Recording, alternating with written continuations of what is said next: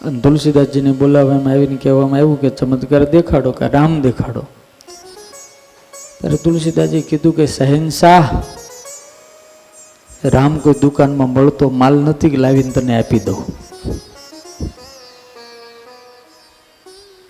અગર હે શોખ મિલને કા તો કર ખિદમત ફકીરો કી, એ જોહર નહીં મિલતા અમીરો કે ખજાને મેં.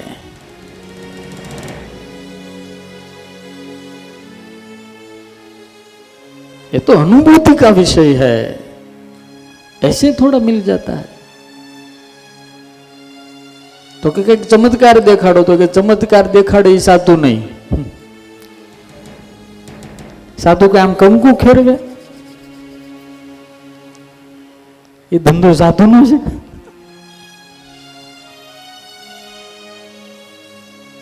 અને એમ કંકુ ખેરવા વાળા જો આમ મળી જાય ને તો એને પછી આપણે ત્યાં ભીખ માગવા આવવું પડે લ્યા એને દક્ષિણાની જરૂર પડે હા હાલી જ નીકળ્યા છે અમુક.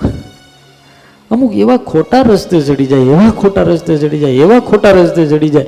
કોઈ દર ત્યાંથી પાછા જ ન વળી શકે. આપણામાં તેને કોકને ખોટું પકડાઈ ગયું ને એટલે મારું પૂછડું મૂકે જ નહીં. અને એટલું યાદ રાખજો કે ખોટા માર્ગે ગયેલો વ્યક્તિ કોઈ દાડો આગળ જઈ શકતો નથી. ગમે એટલો હાલે ને ગમે એટલો હાલે ને ત્યાંનો ત્યાં જ. એ ક્લિપ જોવા જેવી છે, મસ્ત. ખોટા રસ્તે ચડી જાવ ને એની દશા શું થાય? આમ તમે જોજો. રામ, આપણે બધાને ઉપયોગી છે એટલે. પછી હું એનું રહસ્ય સમજાવીશ, તમે જોવા. જો આ બે માણા ખોટા રસ્તે ચડી ગયા.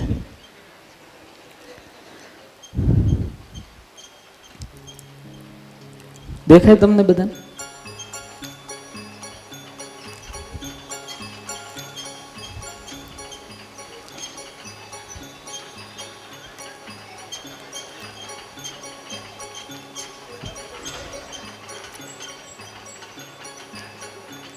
જો ભાઈ, આ જોયા પછી તમને જો અક્કલ આવે, ખોટા રસ્તે ચડ્યા છે, એટલે ગમે એટલું હાલે ત્યાંના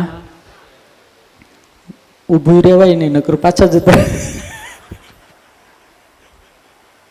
એટલે એને હાલવું તો પડે તમને બધાને હકવા તો પડે આંખે પાટા તો બાંધવા જ પડે હા. જો ઊભા રહી ગયા તો મરી ગયા. અને ગમે એટલું હાલો, ગમે એટલું હાલો, કોઈ દાડો તમે પોતાના લક્ષ્ય સુધી પહોંચો. કારણ કે માર્ગ ખોટો છે યાર.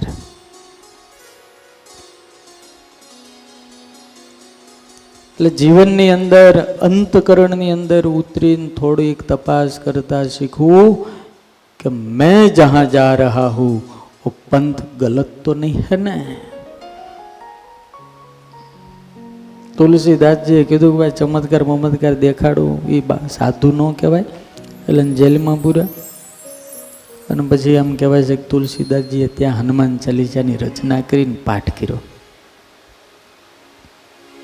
અને ત્યાં તો આખી દિલ્હીની અંદર નકરા વાંદરા વાંદરા વાંદરા, તો દિલ્હીની સેના ટૂંકી પડી. દિલ્હીની સેના.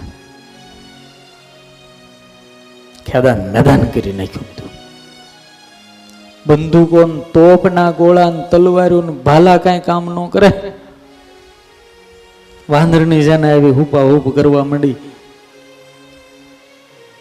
કોક પહોંચેલા ફકીરે આવીને શહેનશાહને કીધું કે, શહેનશાહ, તુમ કુછ ભી કર લો, લેકિન ઇનકે સામને તુમ જીત નહીં પાઓગે.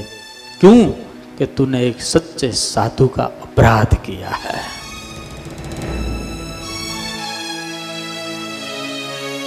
તુલસીદાસજીને જેલમાંથી મુક્ત કરીને શહેનશાહે માફી માંગી.